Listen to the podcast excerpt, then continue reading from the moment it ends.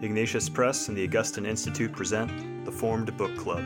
Catholic book lovers unpacking good books, chapter by chapter. If you like us, please help us by subscribing and by reviewing us on Spotify, Apple Podcasts, or wherever you might listen. And don't forget to sign up for weekly updates and study questions at formedbookclub.ignatius.com. Welcome to the Formed Book Club, where Joseph Pearce, David Duda, and I continue to discuss Henri Lubac's book, The Church, Paradox and Mystery. Uh, it's a phenomenal book, and we spent some time on it because it's there's so much to discuss here. Uh, we left off last session uh, with finishing the discussion on pagan religions and the fathers of the church. And to, to summarize briefly, uh, the idea which was very common among the fathers of the church and was kind of revived by people like de Lubac and von Balthasar in the mid 20th century, and then was part of the council, was that the old expression, there's no salvation outside the church, is fundamentally true. That the only way that we can be saved is through Jesus Christ and his mystical body, the church. That does not mean that only those who are visibly and explicitly members through baptism are saved, but it does mean that Christ's presence in secret ways throughout the cosmos and the universe and the world and our planet from the beginning of time until the end is such that all those whom God has created in his image have access to salvation through Christ and through his church. But that does not mean, in the Rahnerian idea, there's a anonymous Christianity, that everybody's really Christian and all Christ does is tell us who we really are. But no, the more important point is that Christ brings both redemption and revelation. That is, he's the one who saves us and Adam and others, and he's the one who reveals to us uh, that he is he's our salvation. Anyway, that's a, that's a brief summary of that chapter, which is a very important chapter. But now we go on to something which is more historical. The fifth chapter, Paul the Sixth, Pilgrim to Jerusalem. Any comments? Any monologues? Well, on the very first page, he's saying how the Pope is about to announce something extraordinary. A Pope going on a pilgrimage being something extraordinary. And the reason why that caught my eye is because I entered the church during the pontificate of John Paul II, who was a pilgrim extraordinaire. I mean, he, he traveled so many places, and I just didn't appreciate at the time how rare this really was. And then on page 137, uh, de Lubac specifies that Paul VI was the first pope to leave Italy in over a century and a half. Yeah, I, I, I, I that, that, that I'm, I'm the same. I came also came to the church during the pontificate of uh, St John Paul II, um, but I think there's a there's a message here, perhaps, or a lesson, is that you know that John Paul II sort of uh, was a saint uh, and a pope, but he's not the every saint or every pope, you know. And you know, he had he had his own charisma, and he did things his way, and he he travelled the world, and that was his charisma. And I and I, and you know, I think that, and he was a and he was a good holy man. And I think there's a problem with that is that we expect every priest to travel the world and be a good holy man. And history tells us that most priests don't travel the world, and uh, most popes don't travel the world, and many popes, at least, are not holy men. So I think that's important because what we've set in place is a you know a cardboard cutout. Every pope is going to be as good in not just as good as JP2, but in JP2's way of being good. Right? Yeah, yeah. We sort of set him up as a model when because that was the only pope I ever knew. And yes, and I, I, suspect in the Middle Ages and before, and sometimes after, if you were living in uh, England or Germany or Africa, you may not even know who the Pope was. Yes. You know, but now, you know, every breath he takes or every statement he makes on an airplane becomes known worldwide. Yeah. There's a value to that, and there's a danger to that. Yes. You know? But you said the church stands the church stands on fall and on it stands or falls on every off the cuff remark of a pope reported by the media. I mean, there's something wrong with that, right? Yes. And as, as I, who am now a very old man, I think I can, can I can categorize myself that way, who've lived through several papacies, as a Catholic, one must respect the authority of the See of Peter, no question about it. But one can't adjust one's spirituality and one's faith and what one believes by the current pope. I mean, I, I don't know how many popes I've had, five or six in my lifetime. So, and the popes their primary purpose is to preserve and guard and protect what has been passed on from the beginnings of the church, the deposit of faith. And therefore, we, we must love the Pope uh, in his role as Pope. We must be obedient to his you know, authoritative statements. But Christ is the head of the church, not the Pope. Mm. The Pope is the vicar of Christ, stands in the place of Christ, but he's supposed to lead us to Christ. Uh, Therefore, we see, especially if you learn history, that there's been rises and falls in the papacy over time. And we here at this particular, you know, table and where you are, Joseph, we've been blessed with some of the greatest popes in the history of the church. I think 33 years of John Paul II and Pope Benedict. I mean, those are high points in the papacy, really. Mm. But as you said, Vivian, the Pope had been out of Rome for 100 years. No Pope after Peter had ever visited the Holy Land. Wow.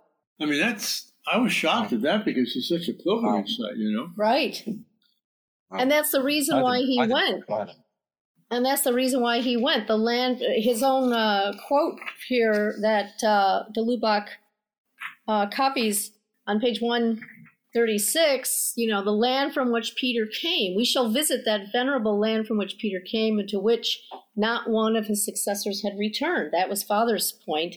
And why? Why? In, uh, we shall return humbly and very briefly in a spirit of prayer, penitence, and spiritual renewal, so as to offer Christ his church, to call our separated brothers to this one and holy church to beg divine mercy on behalf of the peace that still appears to be so weak and precarious, and finally, to beseech Christ our Lord for the salvation of the entire human race. We know this is God's desire to save all, and so it is good and right and just for us to pray that somehow, some way that happens, and that's what He's going to do. And there were really two fundamental hmm, what do I call them? Uh, two fundamental purposes for this meeting.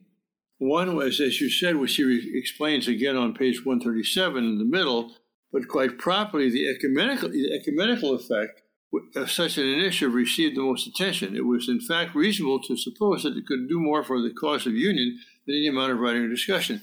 That is, showing that the Catholic Church you know, originates from Jesus, just as the other churches do.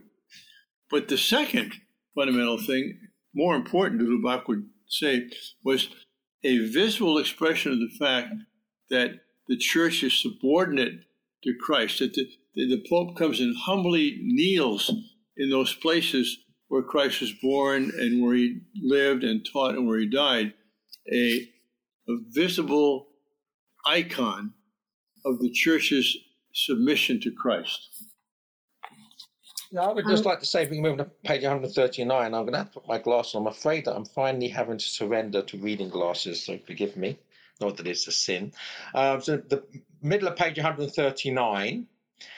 If we may rightly expect glorious results from the post pilgrimage to Jerusalem, for Christian unity as well as world peace. These are not the primary, even the principal reasons why the gesture, however unexpected, is admirably opportune in the present situation. It is, first of all, a gesture of faith, mm-hmm. a gesture of faith par excellence, the essential gesture to make the full signification of the church appear. So this is following up Father, from what you just said. You know, C.S. Lewis famously said, if you know, if if if you um, want the world uh, in order to get to heaven, you'll get neither. You know, if if you, I'm garbling that. You remember this now? Uh, you might not remember, so putting me on the spot here. Now, basically, if you seek the world um, uh, instead of heaven, you will not, you'll get neither. But if you seek heaven, you'll get you'll get the world thrown in. That's essentially what he said. And I think the important thing is here is that we've got to get things in the right order or priority. Yes, there might be some good political consequences, and there might be good some ecumenical consequences of the Pope visiting Jerusalem. But the Pope's visiting Jerusalem because he's a Christian. you know, uh, that's the most important thing. And then everything else might be a correlative, might be a, a fruit, but but that's not the reason. And again, what we see here is de Lubac being very Christocentric in his understanding of the church and his understanding of, of, of Paul VI's motives. Yes, so let me lose all our listeners and viewers here as I sing.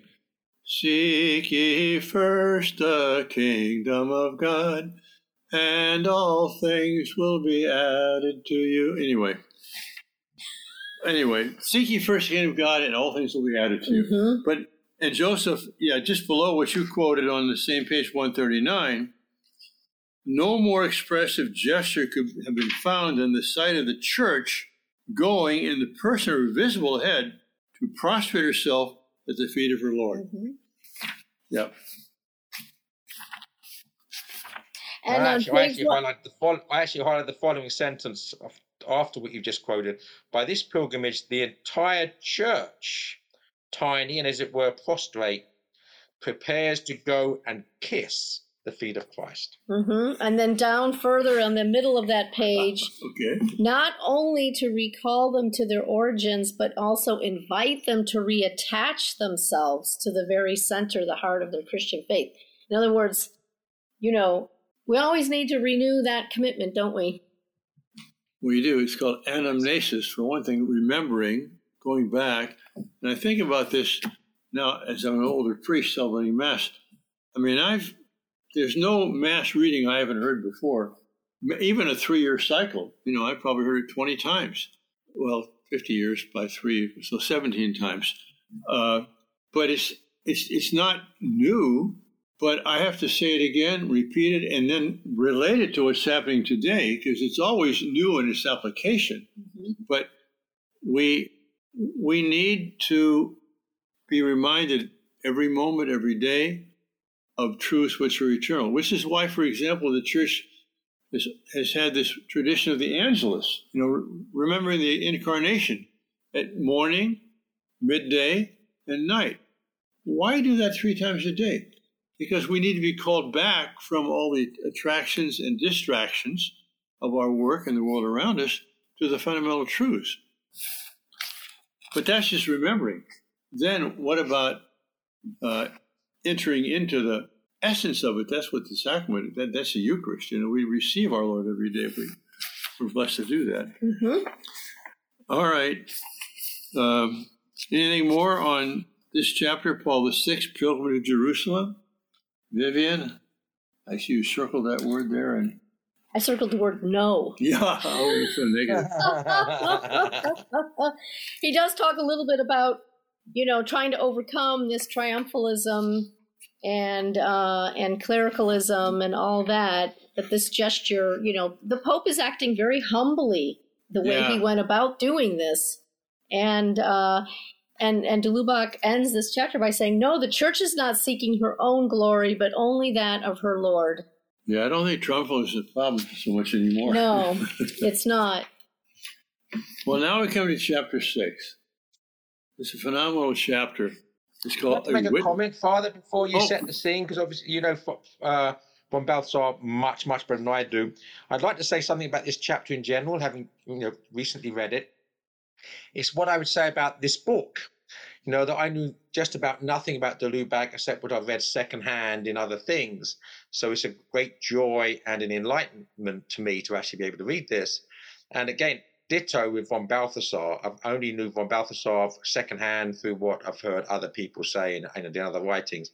And of course, I'm doing the same here. It's not von Balthasar, but it, yeah, but there's a whole chapter by de Lubac on von Balthasar, which actually opened my eyes and my mind to aspects of him, which I either didn't know at all, or only half digested, only half gleaned. So it's been a, again a very fruitful experience for me reading this chapter. Well, especially in light of some of the more popular expressions of people on Balthasar who are highly critical of him. I mean, he's a human being. He's a sinner like we are. But, you know, some people can, can focus on one little thing they think is some kind of incredibly terrible thing, which may or may not be terrible. But when you look at Balthasar as de Lubac expresses, you know, describes him here, mm-hmm. I mean, th- this is a man of culture, a man of the church, a man who loved the church, who, who, who served the church, and maybe you one can he's, he's a theologian. We can disagree with this or that, but you, you can't simply write him off as some kind of a, a heretic. That's been said too. Yep, in uh, print even. Yeah. So, chapter six: A witness of Christ in the church, Hans Urs von Balthasar. Now, this is a book about the council. Really, it, it, these are commentaries on Vatican II, and Balthasar, although one of the preeminent theologians of his day, was not invited as a peritus, an expert to the council. Why not? Council began in 62. Balthasar left the Jesuit order in 1947. Uh, that was seen as a bad thing in those days.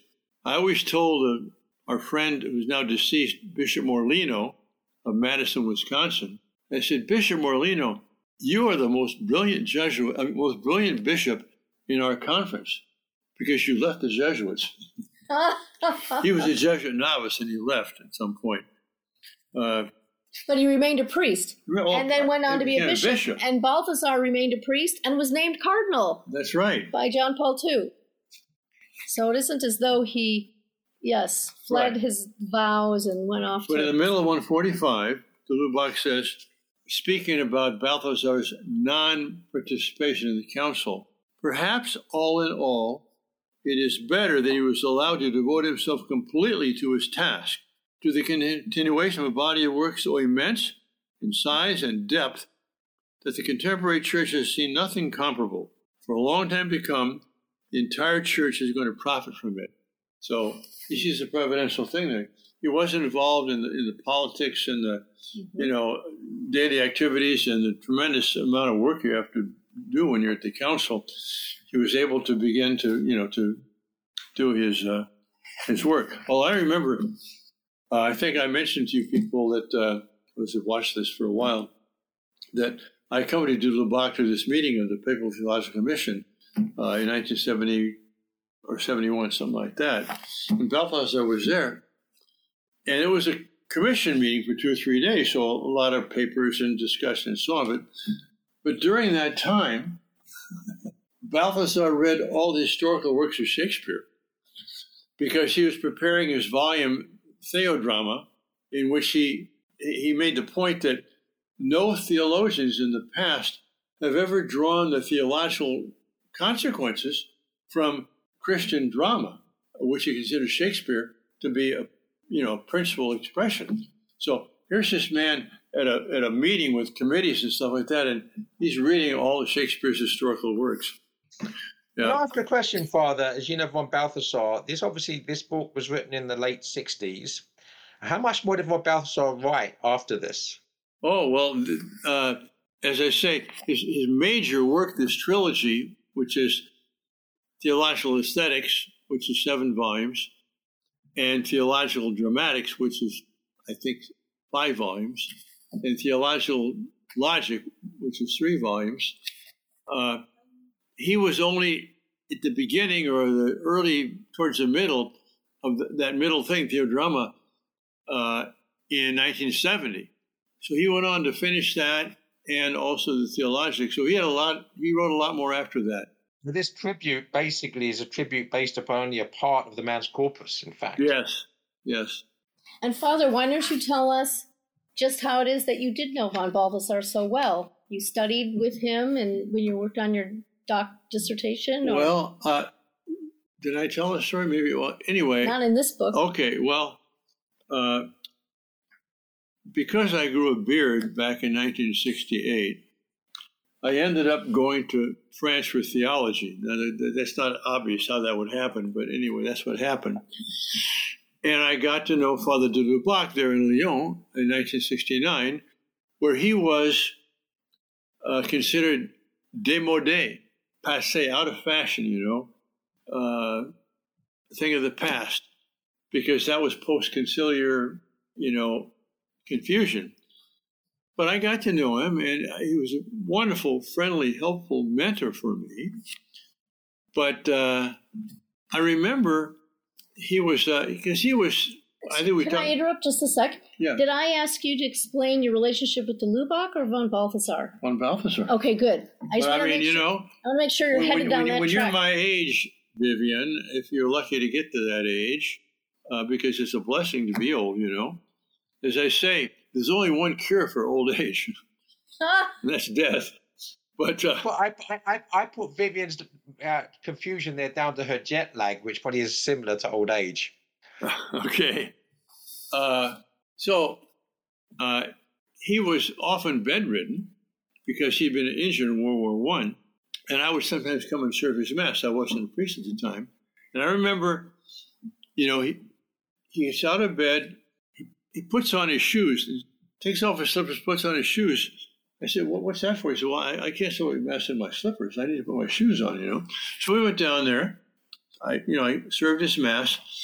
And then afterwards I said, well, at that time I realized I was going to be asked to go for a doctorate by my superiors. And I asked him, well, Father de Lubac, uh, what do you think I should write my thesis on? He said, oh, he said, Hans Urs von Balthasar, the greatest theologian of our time, and perhaps of all time. Sorry, the Dominicans watching this, but anyway. And then I said, well, uh, okay, I didn't know much about Balthasar.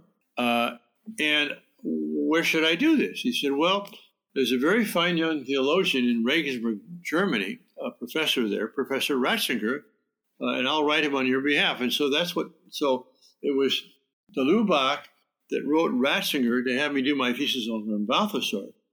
And then in the summers, Balthasar would invite the Lubac to come with him up to the Rigi Hüsli, which you visited a couple of weeks ago or last week. Just last week. Vivian.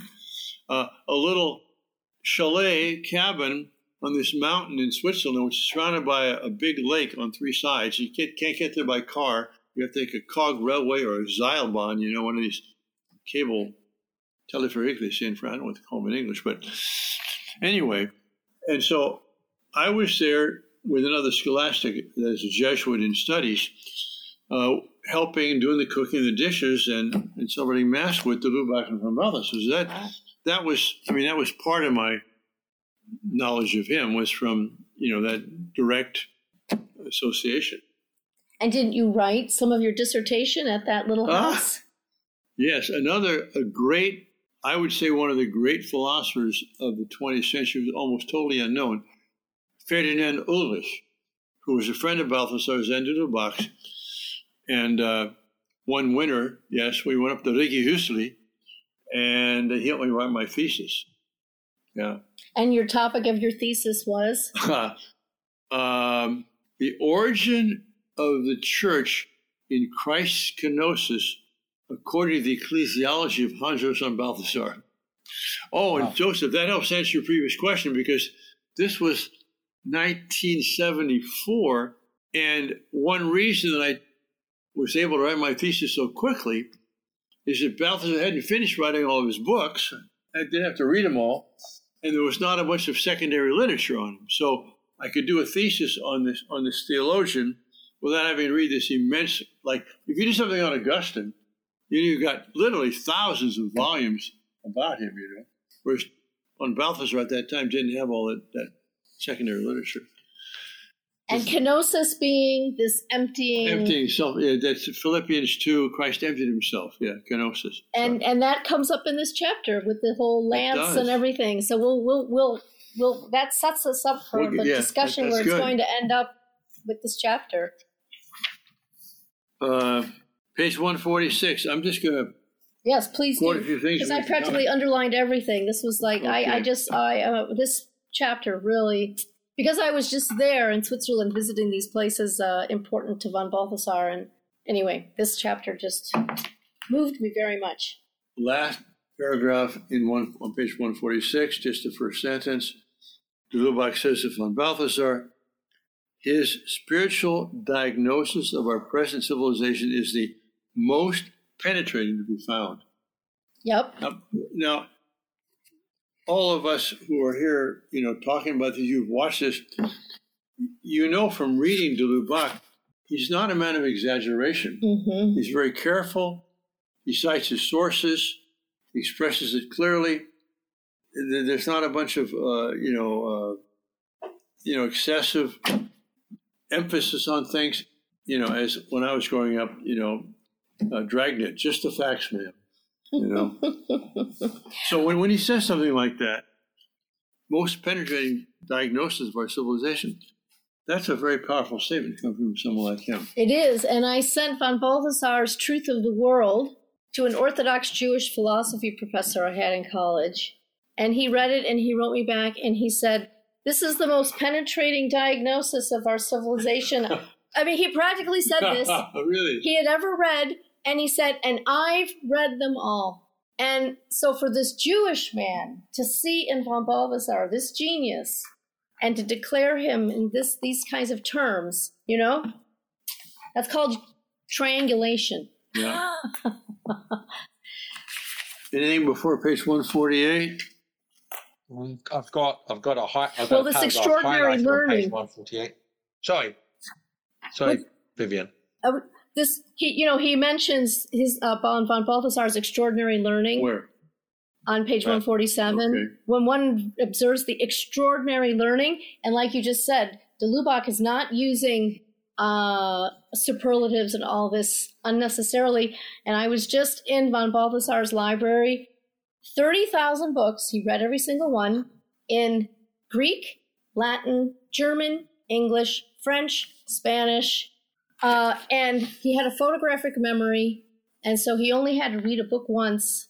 And and and this is the key thing. Extraordinary learning that is displayed without pedantry. In other words the way von balthasar writes all of this vast knowledge just spills out onto the page. But in this very unassuming un, un uh, self aggrandizing way it's just what he knows that's coming out onto the page Well, Vivian, you, you saw now the archives in the basement, you know, all like, like library stacks.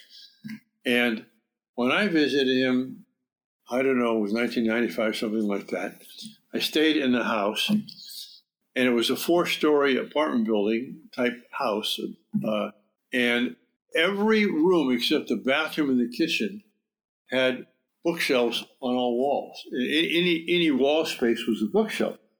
Plus, there was uh, you know a library in the basement with these stacks, and so you know I I had given him this book in German by Manfred Hauke called uh, "Women in the Church" on the idea of women's ordination, because that was going to be the topic to be discussed by the Papal Commission of Theolo- Theologians the next year. And I gave him the book, and I and I said it's about a 500 page book. I said. Uh, have you read this? No, I haven't read it. Oh, well, I'll take a look at it, he said. So, okay, nine o'clock, we were having dinner, we go to bed. I get up and I go through all the other rooms in the house. And I'm looking at, at these bookshelves, you know.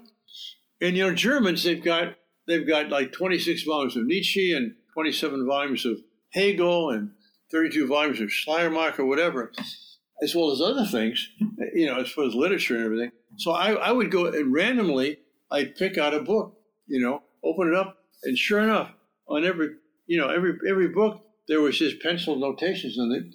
I said, well, how many are there? I, I, I'm kind of a amateur wannabe mathematician, so you know, I, I counted how many books there were on a shelf, and how many shelves there were, and how many in a room, and down in the basement. And I calculated, and then and when I came around, I calculated thirty thousand volumes, which That- turns out what it was. What? So thirty thousand volumes and apparently he read them all. He and read them know all. So the next morning, we're having breakfast. Okay. Remember, I've given him a 500 page book or four, 450, whatever, the night before. And he says, uh, Well, Father Fessio, uh, you know, I've read this now. Uh, and I'm going to tell the Theological Commission we no longer need to discuss this topic because everything we need to know is in this book. You know.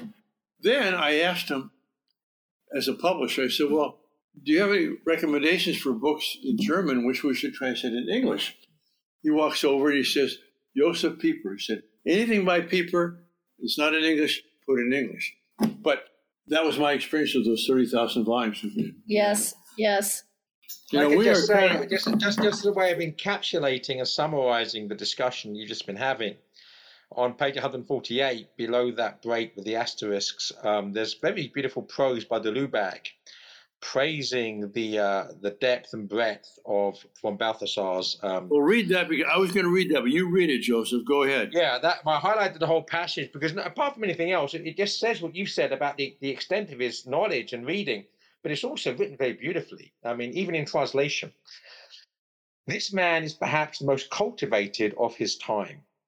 If there is a Christian culture anywhere, it is here.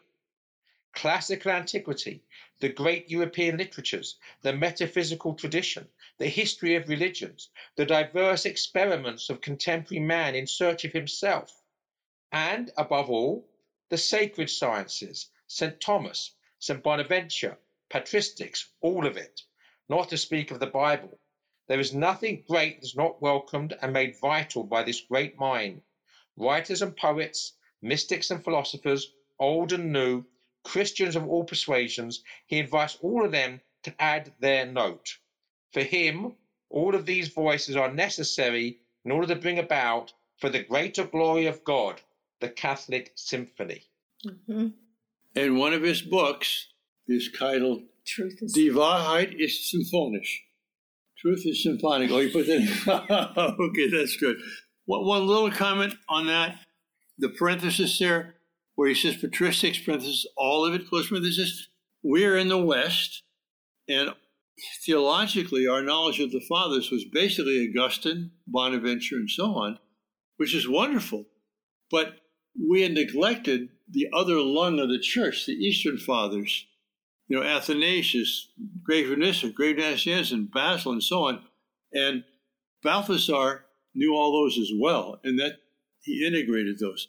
Well, this is good. I mean, we'll come back uh, next session to continue this. It's a beautiful chapter on a wonderful theologian that everybody should know something about, it seems to me.